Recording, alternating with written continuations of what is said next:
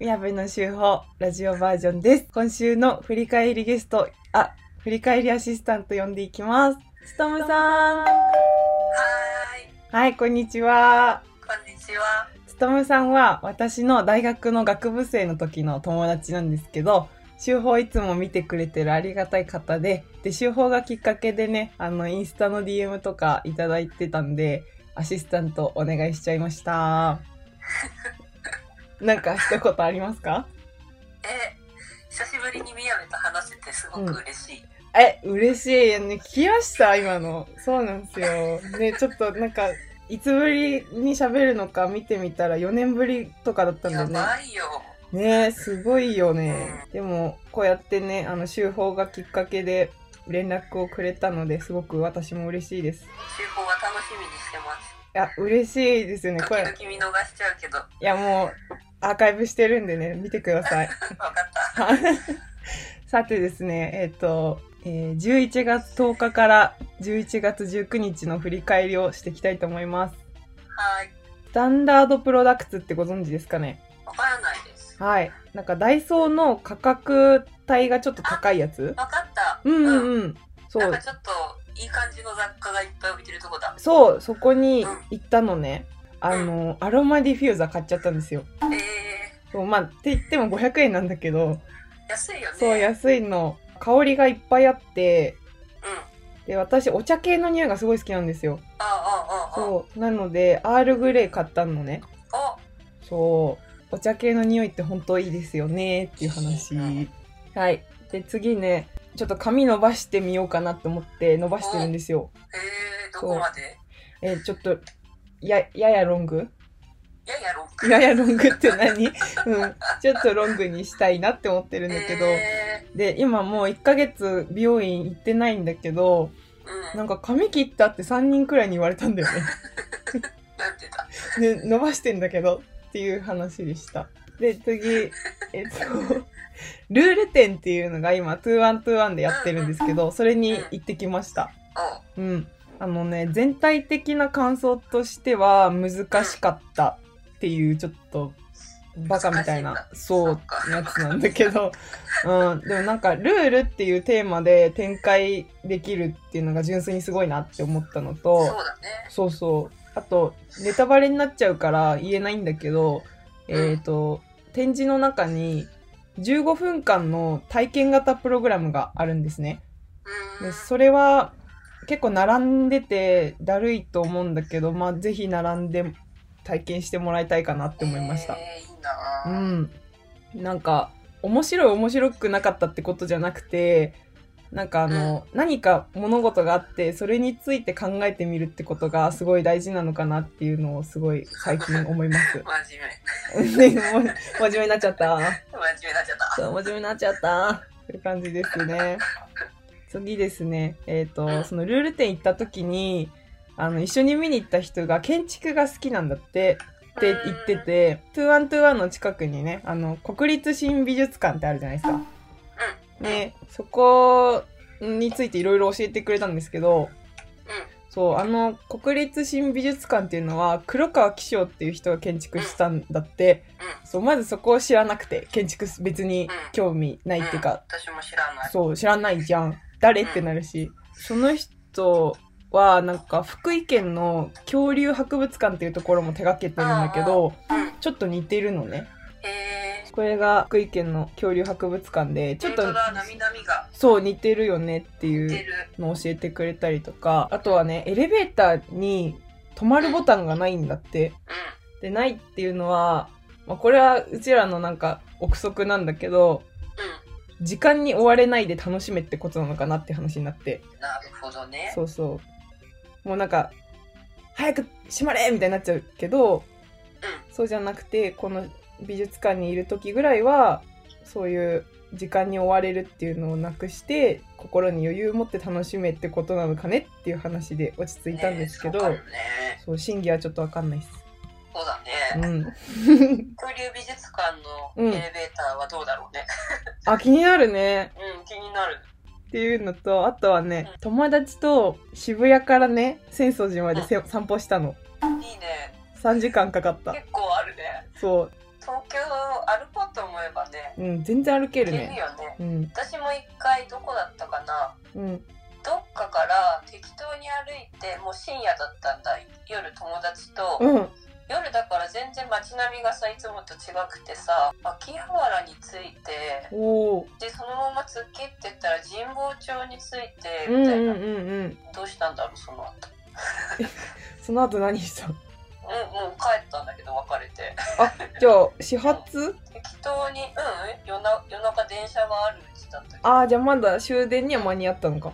うへえん。でも適当に歩くとねここに出るんだって感じになって面白いよねね、楽しいよね。ここ繋がってるんだってなるのね。東京だからこそだよそれはやっぱあ、そっちは、つとむさんは 東京に住んでないんですよ。ちょっと秘密なんですけど。そう、まあ地方都市にいるそうなんです。で、渋谷から 浅草寺までの間でね、あの神宮球場の前通ったのね。うんで、私、神宮球場の前初めて通って、うんで、その子は日本の野球好きだから、いろいろ教えてもらったのね。うつまりなんかみんな普段見てるものとか興味のあるものって違うと思うんだけんうんうんど、その人にとっては好きなこととか趣味をこうやってなんか共有してもらえると私とかはさ特に美大生だったし国立新美術館なんて何回も行ったことがある場所何回も行ったことある場所でもただ道を散歩してるだけでもすごい楽しいなって思ったのね。そうだねそうでそれを話してる人たちがすごい熱くなってるのも見てるとなんか愛おしいなって思ったのね。いいねそうだからすごいさらにその友達たちがすごい好きだなって思ったし、うんとっても楽しかったですねっていう話でそうす。だねう物事の見え方が変わるねそうそう適当に生きてるとあつまんないみたいなこと言っちゃうけど そんなことなくてちょっと掘り下げると楽しいんだよねっていう話でした素晴らしいと思いますありがとうございますえつとむさんは最近のハマりごとありますか最近のハマりごとね、うんそうね、あの、うん私は生まれてこの方うんアイドルにハマったことがないんだよあ確かにそうだねハマってるイメージもないけどアーティストとかで好きになったのとかはうあったんけど、うんこの年になり、うんまさかのちょっと、うアイドルをおおすごい応援したいっていう初めての気持ちになっていてえそれはあの BE:FIRST トリプル a のさスカイハイはいはいがオーディションを『スッキリ』で放送して、今も Hulu とかで配信してるけどうん。のやってたボーイズグループオーディションへでえ。選出されたうん。アーティストあ BE:FIRST そんなのやってるのね。をやってたのへえ。なんかねうん。自分よりもうん。若い世代のさ男の子たちがさうん。 頑張るじゃんうん。なんかかっこいいとかうん。キャーっていう感じじゃなくてうん。あの愛おしい感情にあ、頑張れみたいな。そううんうんうん頑張れの方がね強くてね、うん。あとスカイハイがさはい。特に曲もそんな聞いたことなかったし、うんうんトリプル a もあんまり知らなかったんだけど、うん。うん。スカイハイなんかめっちゃいい人でさオーディションってねやっぱ蹴落とすっていうイメージがさ強いんだけど、うんスカイハイはうん。音楽をうん。こう作り上げることにうん。熱意を持っててねへえ。なんていうかねうん。そう人のことへの愛情とかね尊重の心がねうん。すごい強いんだよねへえ、なんか意言外。葉もすごいねうん心に刺さるの、へえ、めっちゃ好きじゃん。うん、でちょっとさ、うん私プライベートではい。ちょっと心が病み気味だったから、あうん、だからねすごいね、ーうん。スカイハイの心言葉にね、うん。救われてね うん。それもあってうん。そんなねうん。そんな風にグループやうん音楽をうんこう愛して尊重してうん。やっているね人たちを応援したいという初めての箱推しというおーい、も箱推しとはこのことがっていうねう。うん。感じなんですよそんなーうん気持ちです、えすごいあの知らぬ間にそんなことになってるとはって感 じえちなみに BE:FIRST は何人いるの7人あ多いね7人でうん上が23歳で、はい下がうん最近15歳になった中学3年生の子なの。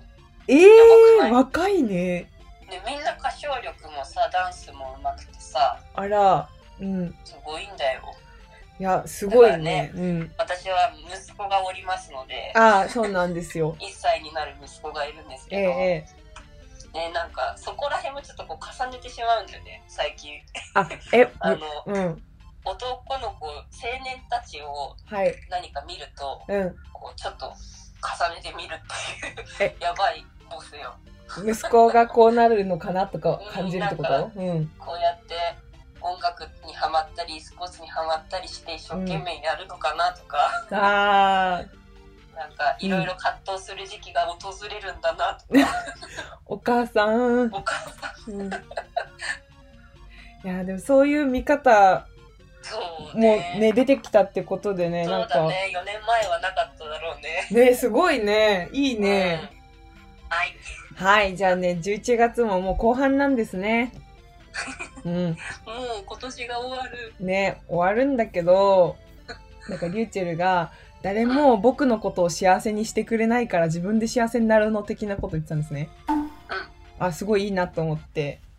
うなんかやっぱり生きてて最近つまんねえなとか思ったりすると思うんですけど、まあ、それは何か他人に期待してるだけであって何か起こるとかそうじゃなくて自分から何か起こさないといけないんだなっていうのをちょっとリューチェルのね発言聞いて思っんたか確らかにねそうそれはね私も最近思うよ、思うよねうん、結局はさ、うん幸せかどうか感じるのはね自分だからね、あすごいかっこいい今聞いか ったこいい、うんそれだよはそれそれはーいじゃあ今週の週報こんな感じですはいいありがとうございましたありがとうございましたあ楽しかったありがとう楽しかったよ、うんやったじゃあねーじゃあねーはーい